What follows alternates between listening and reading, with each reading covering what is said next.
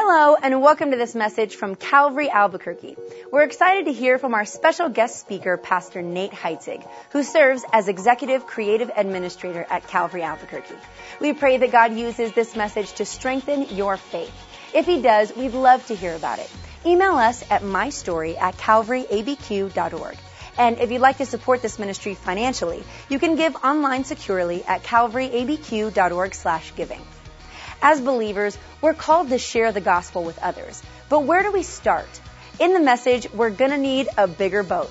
Nate gives us some practical advice on how to effectively tell others about God's gift of salvation.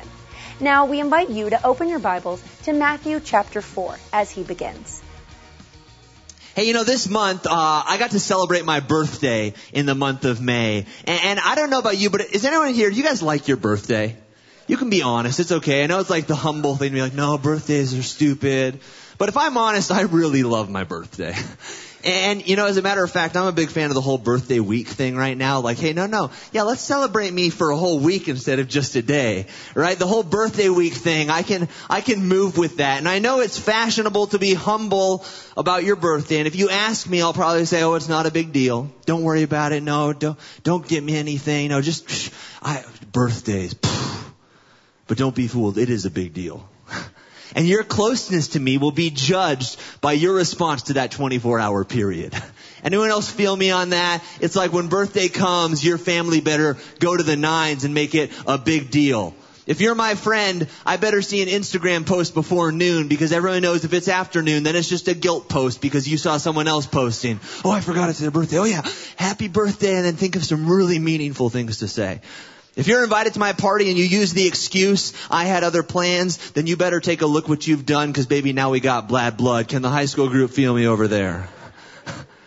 P.S. Don't make Taylor mad. You know, birthdays are a big deal, and, I love birthday week. As a matter of fact, I love birthday week so much. The only thing that I can think of that I like more than birthday week is Shark Week. Weird segue, I know, but hear me out. Shark Week. Anyone watch Shark Week? Anyone know what Shark Week is? Shark Week is the best week of television that man has ever created. Shark Week is the most entertaining, exciting, part of television that I think I've ever seen. And, and, as a matter of fact, if we have any fans of Shark Week, Shark Week starts next month. And, and I gotta let you know, it's like a holiday in the Heitzig household. Like we're getting ready. You know, I've got left shark hanging out at home right now. We are ready for Shark Week. My wife and I are so addicted to Shark Week. It's like our guilty pleasure. You know, the kids better not get hungry during Shark Week because we are MIA.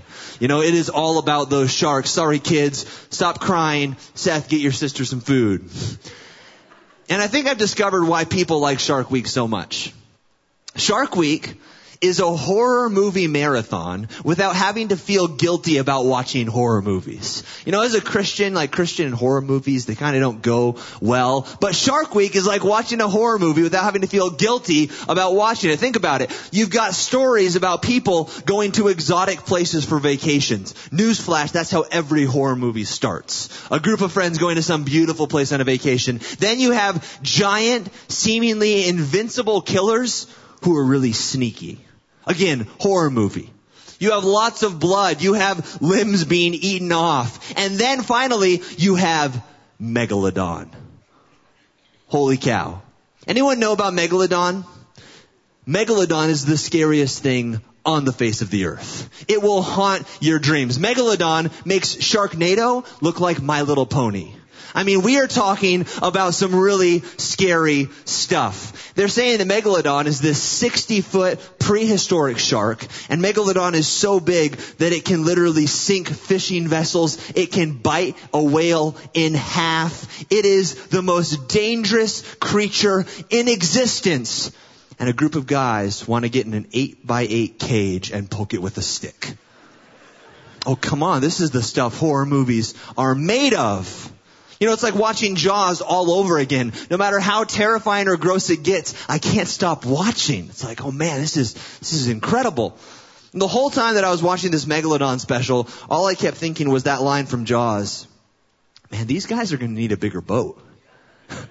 Like there's, what are they doing? They're gonna, if they actually catch this thing, what's their response gonna be? It's like a dog chasing a car. He doesn't know what to do when he catches it. You know, these guys, if they finally catch Megalodon, they're just toast.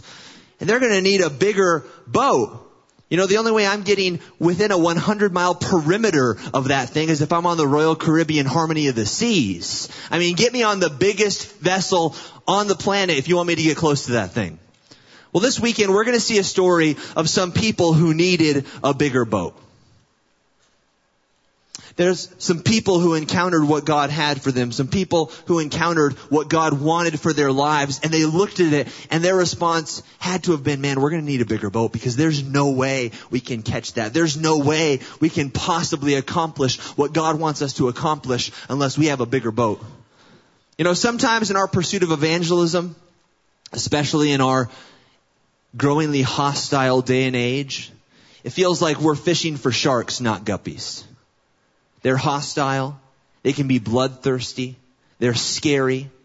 But the answer isn't to stop fishing, but to change our tactics. The answer isn't to turn around and go back to safe harbor. The answer is to get into a bigger boat and chase down that shark.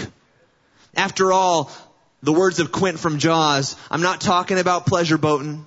I'm not talking about daily sailing. I'm talking about working for a living. I'm talking about sharking.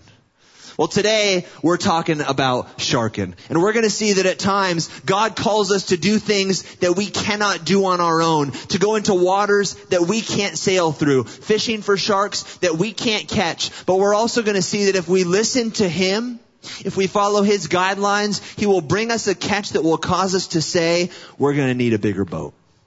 And so we're going to look at some lessons that I've learned from Shark Week and how they apply to evangelism and your calling. Turn to Matthew chapter 4 verse 18 as we see our text. Matthew chapter 4 verse 18. And Jesus, walking by the Sea of Galilee, saw two brothers, Simon called Peter and Andrew his brother, casting a net into the sea, for they were fishermen. Then he said to them, follow me and I will make you fishers of men. And they immediately left their nets and followed him. Going on from there, he saw two brothers, James the son of Zebedee and John his brother, in the boat with Zebedee their father, mending their nets, and he called them. And immediately they left the boat and their father and followed him. Here we see our first point. Point number one, it takes a crew to catch a shark. If the popular saying it takes a village to raise a child is true, then it is even more true that it takes a crew to catch a shark. It takes a group of people with the same heart, the same spirit, the same drive, the same capacity to get together, get in a boat, decide they're gonna do it, and catch that shark. Well, this is the story of how Jesus called four of his crew, how Jesus assembled his crew. Peter, Andrew, James, and John. Now these guys were less like the Brady Bunch and more like the Hells Angels. These guys were not tame dudes. They weren't calm. These four men probably showed less promise and natural ability to be preachers than anyone in history. And yet they became some of the greatest missionary preachers in church history. You know, these were not the cream of society by any stretch of the imagination. They had hardly any education, no spiritual training. They weren't exactly your squad goals kind of a group. And yet James and John were very tough outdoorsmen. They were salt of the earth types. James and John were less PGA and more UFC. They were less American Idol and more Fear Factor. Less like the Kardashians and more like the Robertsons. As a matter of fact, Duck Dynasty is probably a pretty good picture of what these guys looked like. They were not yuppie folk. These guys were hard dudes. And not only that, these disciples could be jerks sometimes as well. They could be really mean, they could be really hostile and not very loving. When the multitude who had walked a long way around the Sea of Galilee to be with Jesus became hungry, the disciples wanted to send them away to find their own food. Like, hey, don't look at us. No free handouts here. This isn't the U.S. government. Bernie Sanders isn't president yet. Go find your own food. On another occasion, when some little children were brought to Jesus to be blessed, those tender-hearted disciples rebuked those who brought them. Those aren't my kids. Peter thought he was really going the extra mile. When he offered to forgive someone, get this, seven times. Until Jesus totally schooled him and pulled the original Jesus juke and was like, uh-uh, Peter, I'm talking about 70 times seven times. Hashtag, is it too late now to say sorry? Hashtag believer. You know, these disciples didn't have it all together. These disciples could be calloused, selfish, prideful, insensitive, and unforgiving. In short, just like you and me. You hang your, I don't know about you, but maybe this guy, not me. You know, isn't it funny how we all think that we have so much to offer God? We think that God would be foolish if he didn't choose us for his mission to reach the world. You know, in reality, we do have a lot to offer God. A lot of sin. A lot of self-righteousness. A lot of selfishness. A lot of pretense. We have a lot to offer God, but luckily for us, He's willing to take it upon the cross and He's willing to give us something in exchange and equip us with that which we don't have to do the work that we can't do to reach a world that He's called us to reach. We have a lot to offer God, but He's got a whole lot more to offer us.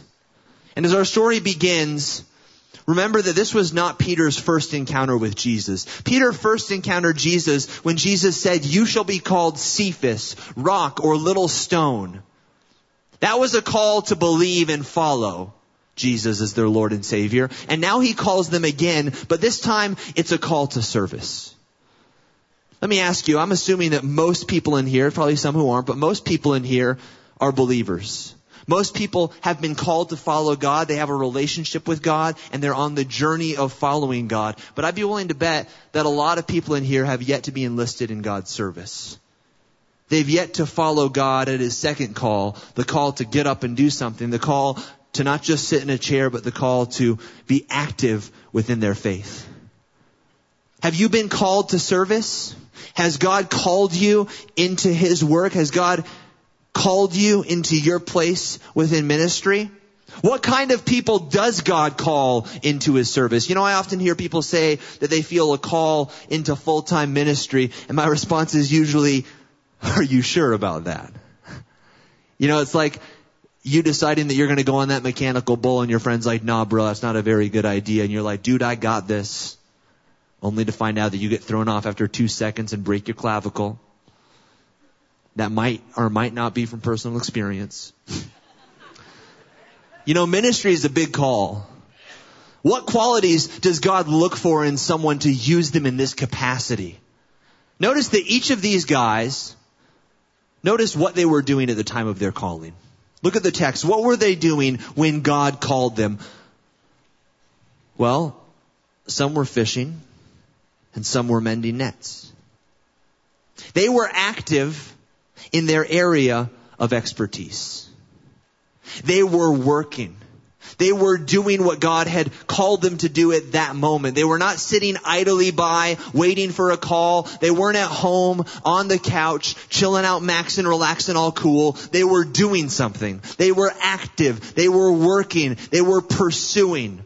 You know, many people today just sit around and do nothing because they say they're called. And they get so caught up with where they want God to put them that they want to make sure they do what they're called to. They don't want a job, they want it to be a calling. But what happens is they get so caught up with where they want God to put them that they miss where God has placed them. Look, it's easy to look at where you want God to put you. I want to do this. I want to do this for God. I want God to put me in this place of prominence. And all the while you're so focused on that shelf where you want God to put you that you're ignoring where God has placed you. And you're missing the opportunities that God has given you. And you're missing the ministry that God wants to use you in right now. And let me tell you, if you're not faithful with where God has placed you, He's never going to put you where you want to go. Before you think about where you want God to put you, look at where God has placed you. Look at the job that you're in. Look at the family that you've been given. Look at the friends that you have. Look at the microphone and the voice that God has placed upon your life and start utilizing the place where you're at. And I promise you, if you're faithful with the place that you're at, you're going to be amazed at the place where God will put you.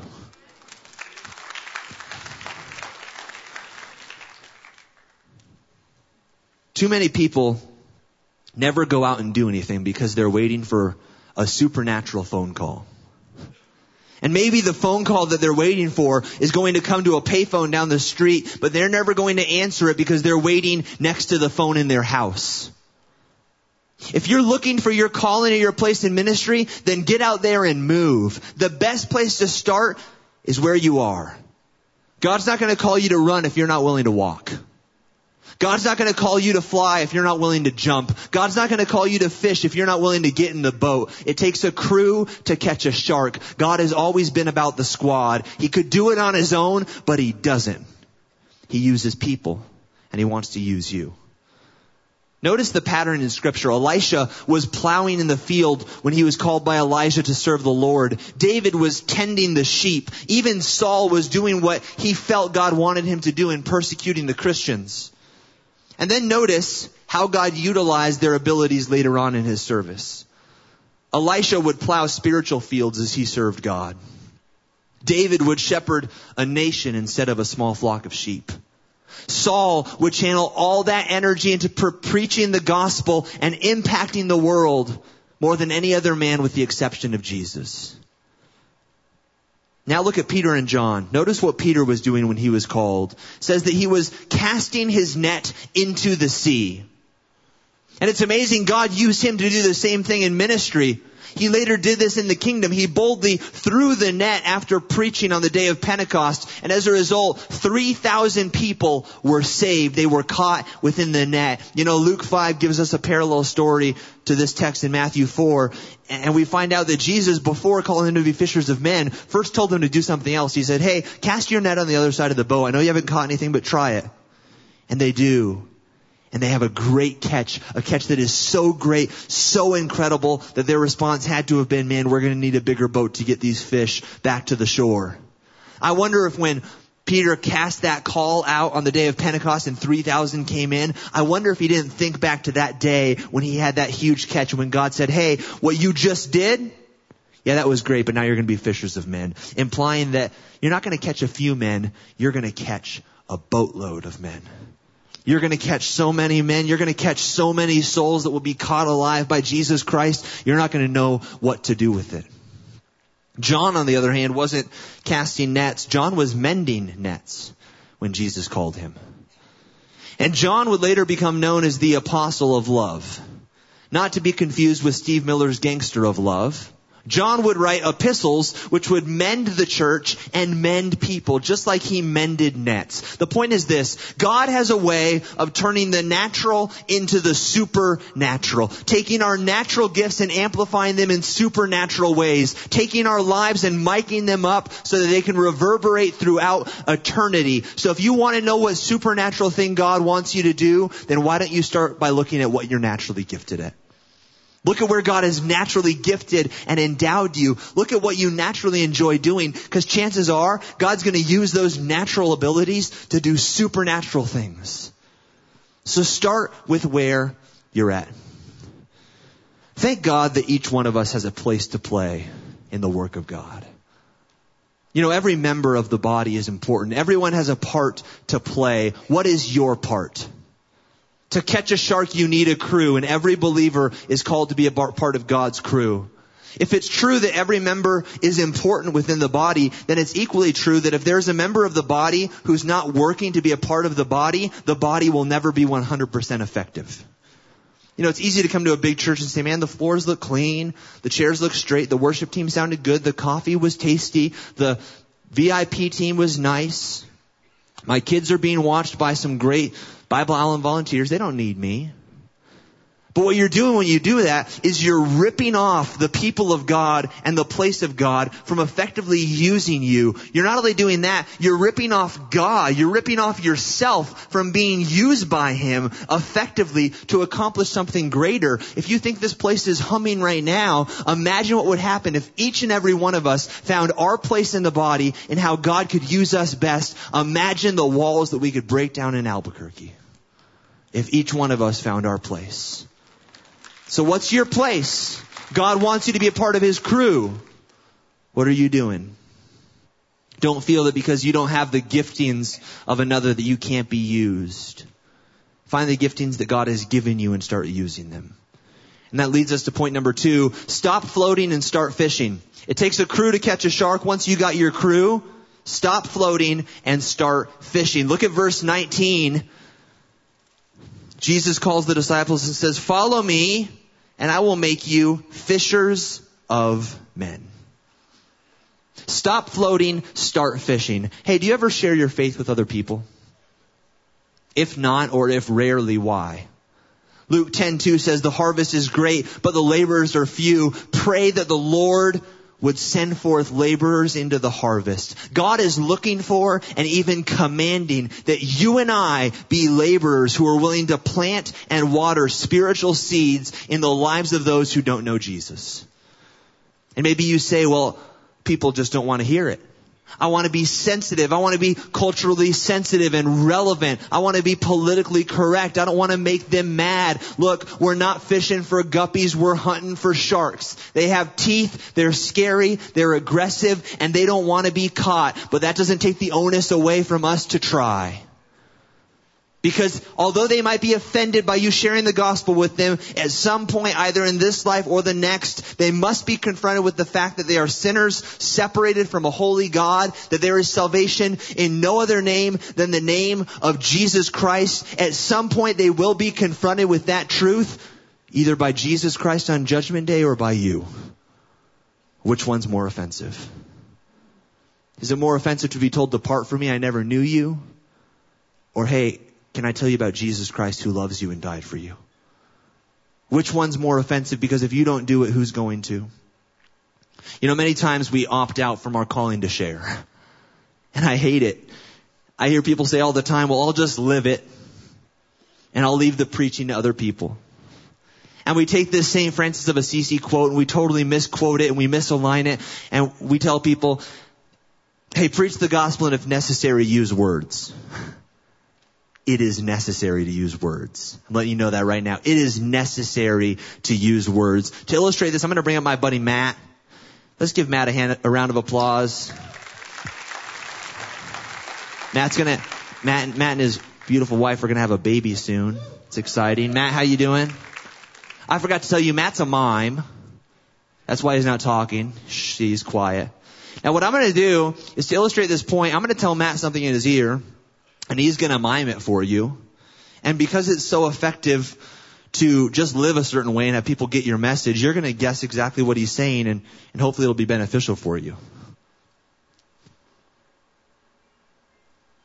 Okay, Matt, you've got it in your mind. I'm going to give you 15 seconds to act this out. Now keep in mind, frame yourself. You're in a glass box of emotion. Okay? You're ready. All right, go.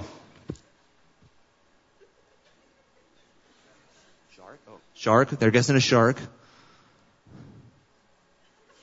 Shark attack. Oh, a shark attack. Okay, that's good. Thank you, Matt. Okay, what Matt was trying to tell you is there's a barracuda in the baptismal.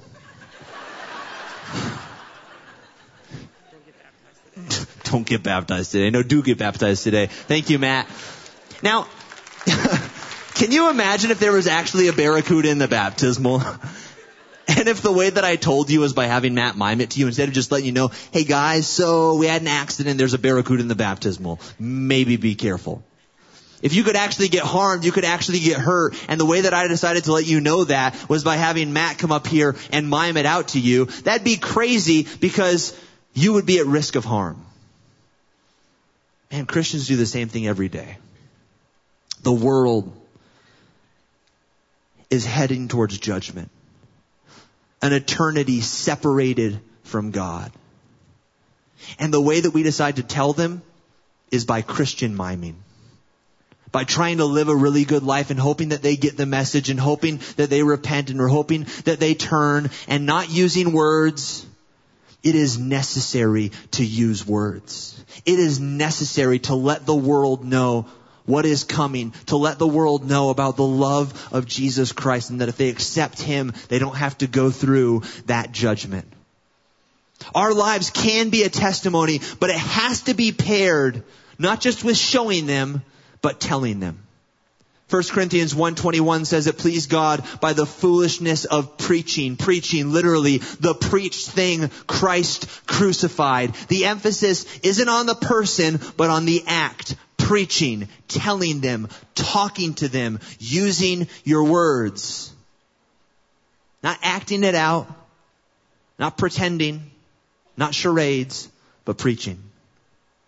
It means the love of Jesus that you have, the good news that changed you. Your job is to proclaim it, to share it, to communicate it, and to verbalize it.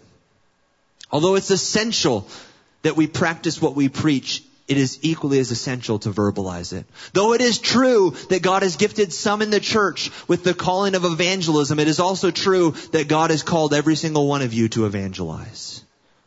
You're called to evangelize. You know, there are so many so-called seeker-sensitive churches today where the Bible won't be preached from the pulpit. It won't be brought in the pews. The message might allude to it in passing, but there's no emphasis placed on it. There's more of an emphasis placed on entertainment. You know, I had the opportunity this past winter of going and speaking at a really big Christian camp in California, and I'm not going to use the name of it because I don't want to malign them, but I had an opportunity to preach at this camp and and I was preaching the gospel. I was sharing on what they called their salvation night, their decision night. And before I went, I thought it was kind of odd because they asked me to not mention hell. And so I said, okay, well, the Bible mentions it a lot, but I'll do my best. And so I was preaching on the gospel and I was telling people to turn from their sins, to repent, to turn to God. And I did a message that I've done here at Calvary. And, the camp had what they said was their biggest altar call in history. They had over a hundred kids come forward and accept Jesus Christ in one night of camp. And the camp director came and he was so excited. He was telling me about this and he was so pumped up. He was so excited to see this life change. And the next night, apparently some of the youth pastors complained and said, you know, we never actually use the word sin from the pulpit. And could you please ask him to stop using the word sin and stop talking about repentance? And so this last night of camp, I actually ended up coming home and not giving my last session because the gospel was too offensive to some people. You know, the Bible says that there is coming a day when man will not endure sound doctrine. Man, that day has already come. The world doesn't want to hear sound doctrine. The world doesn't want to hear the truth. The world wants something that will make them feel good. They want something that's more like self-help with no trace of scripture. It's all about having a better tomorrow. It's all about having your best life now, declaring that you can and you will, that it's your time. And I call this the Joel syndrome. And a lot of people who suffer from the Joel syndrome underestimate the raw power of the gospel. The message of the gospel isn't making you a better you, but realizing that you're no good and that Jesus Christ is. It's not about having a better tomorrow. It's about having a better day by making Jesus Christ a part of your life, giving you life and giving your life to Him and letting Christ cover your sins. Let me tell you, if your best life is now, that's not a good thing. Because that means you've got nothing to look forward to. If your best life is now, that means you're not going to heaven because for those of us that have a relationship with Jesus, our best life is ahead of us. And that is the power of the gospel.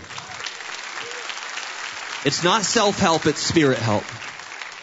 Christianity Today conducted a poll wondering why more believers don't share their faith. And they asked churchgoers some questions and there was almost a unanimous response on two of them. 89% said that they agreed that faith in Christ was the only way to salvation. 87% agreed that every Christian is responsible for evangelism. And yet, 55% of Christians claim to have not shared their faith in Christ with a non-believer in the past 12 months. Over half of Christians don't share their faith in an entire year. 95% of Christians have never led a person to Jesus Christ. 95% of Christians are fishermen who have never caught a fish. 55% are fishermen who have not even gone fishing in the past year. Or in other words, they're unemployed. Some of the obstacles that believers face is a feeling that I'm not able to evangelize as well as the professionals being too timid, fearing how people will respond. You know what this shows me? The only thing that non-believers and believers have in common is that we're both terrified of evangelism. We don't want to tell them and they don't want to hear it. Unbelievers and believers are both uptight about evangelism. We might rationalize this away and say that's for others to do, not for me. But the fact of the matter is that every one of us is called to share the gospel with others. God has called us to go fishing for men. So are you floating or are you fishing? Are you floating your way through church? Do you come for an hour every week and float in the chair? And then go float back home and float back in and float in a chair for another hour? Or do you view this as an opportunity to prepare you to go fishing? Do you come in and then when you leave, you view that as an opportunity to go fishing for men, fishing for souls, letting God use you, prepare you? Are you ready to get into the boat? We're going to hit our third and final point quickly here. Number one, again, takes a crew to catch a shark. God wants each one of us to be part of his crew. Stop floating and start fishing. Once we're a part of his crew, let's do something. And third and finally, what can we do to maximize the gospel? How can we catch a big one? How can we make sure the catch that we have is just like it was in Luke chapter 5 where we say, man, we're going to need a bigger boat. Man, we're going to need a bigger boat to pull this catch that God wants to bring in. Here's five things that I've learned from Shark Week and how they can apply to evangelism. Number one, cast your lines and learn to be patient. This is like one of the most important things in Shark Week. You know, Shark Week usually starts out pretty boring. It's like two weeks at sea. And they're going around, they're trying to find the shark, they're trying to find some sign of life to hunt, to catch, to tag. And they've got to be patient.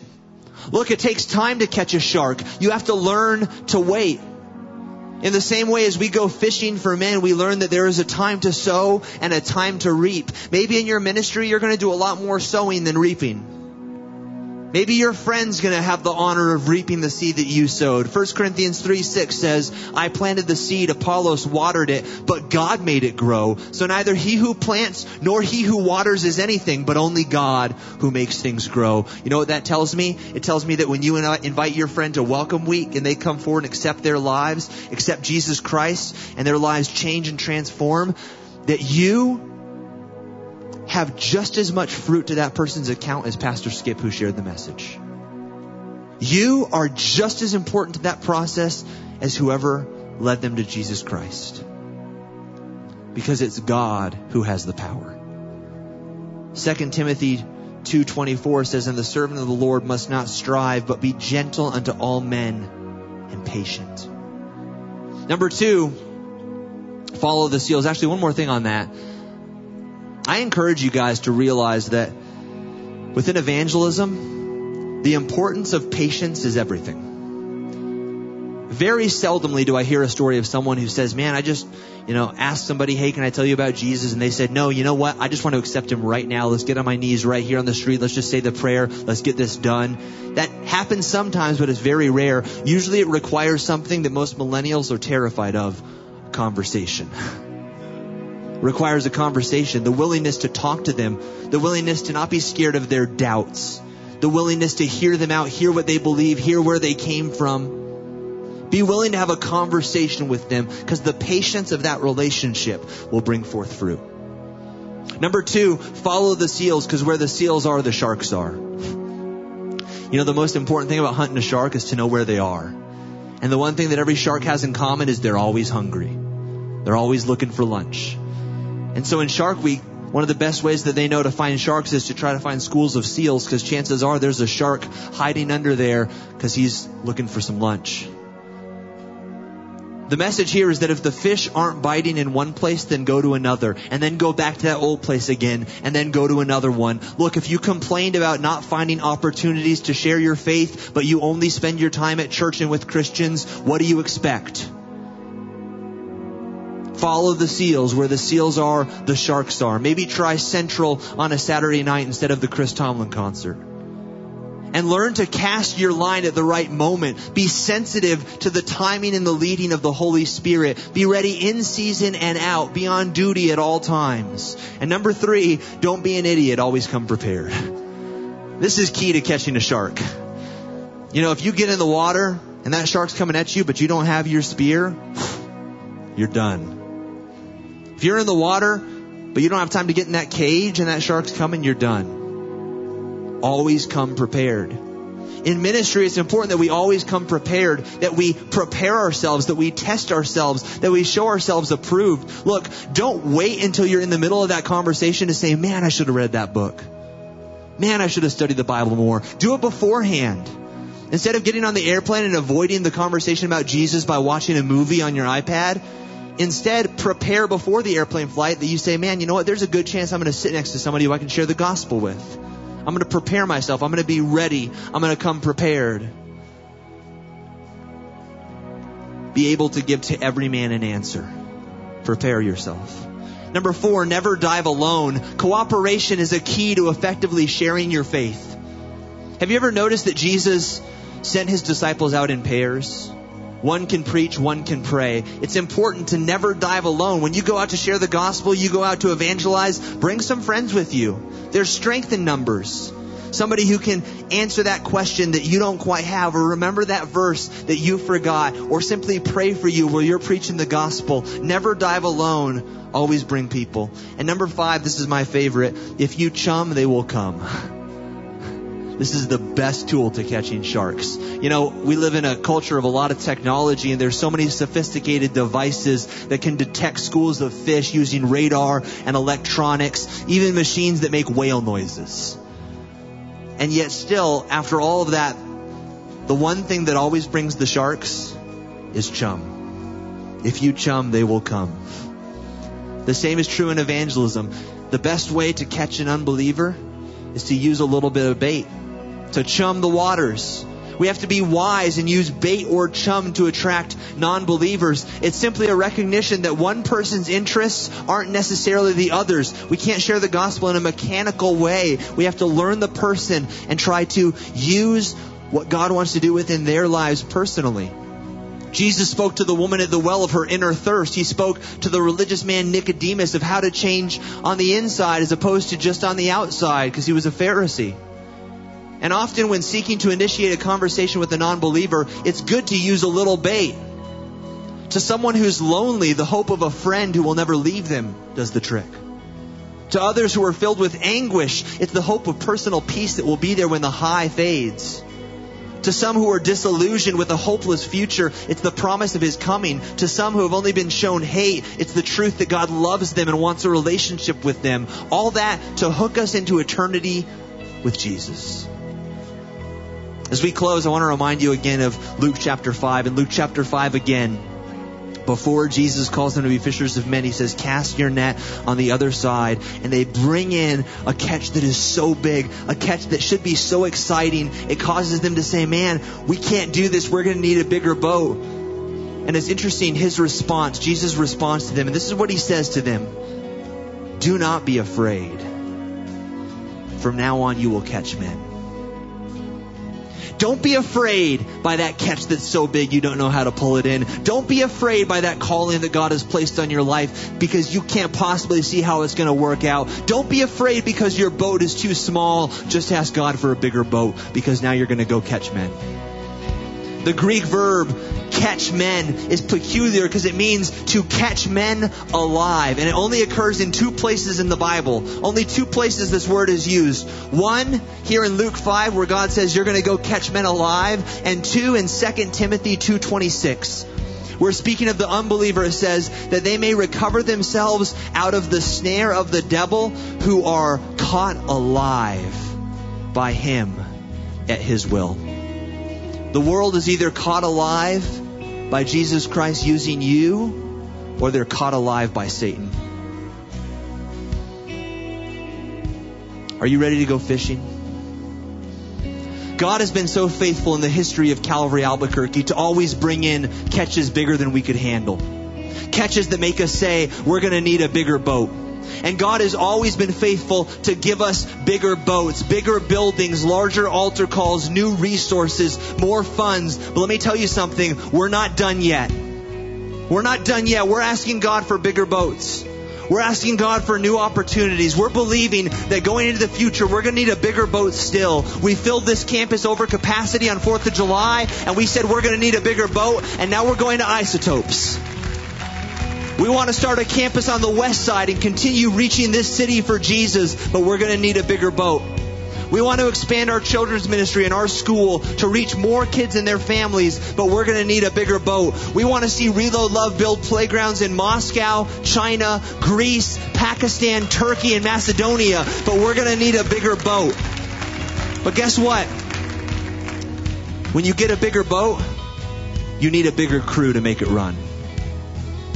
So my question for you is, are you ready to go fishing? Are you ready to join the crew? Are you ready to stop floating and start fishing? What is your place and what is your calling on this boat with this crew? Have you involved yourself in fulfilling God's desires for this city, country, and world? Will you join us in asking God for a bigger boat? Will you not just pray, but will you join us? Will you get in the boat and find a place to serve? If you're willing to do that as we pray, I'm just going to ask you to stand up and say, Nate, I'm willing to join that call. I'm willing to get in the boat. I'm ready to start fishing for men. If you believe that, if you're ready to do that, you're ready to join your place on this crew, let's stand up and let's pray this together. Lord, we thank you for the opportunity to hear your word. We thank you for the way that it changes us and transforms us. God, we're ready to stop floating. We're ready to start fishing. We're ready to join the crew. We want to catch a big one, and we ask that you'll use us to do that. Lord, there is nothing for us to be afraid of because we know that you're with us. You're in the boat. You're leading us to safe shores.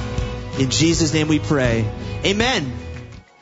We hope you enjoyed this special service from Calvary Albuquerque featuring our guest speaker, Pastor Nate Heitzig. How will you share the gospel with others? Let us know. Email my story at calvaryabq.org. And just a reminder, you can give financially to this work at calvaryabq.org/giving. Thank you for joining us for this teaching from Calvary Albuquerque.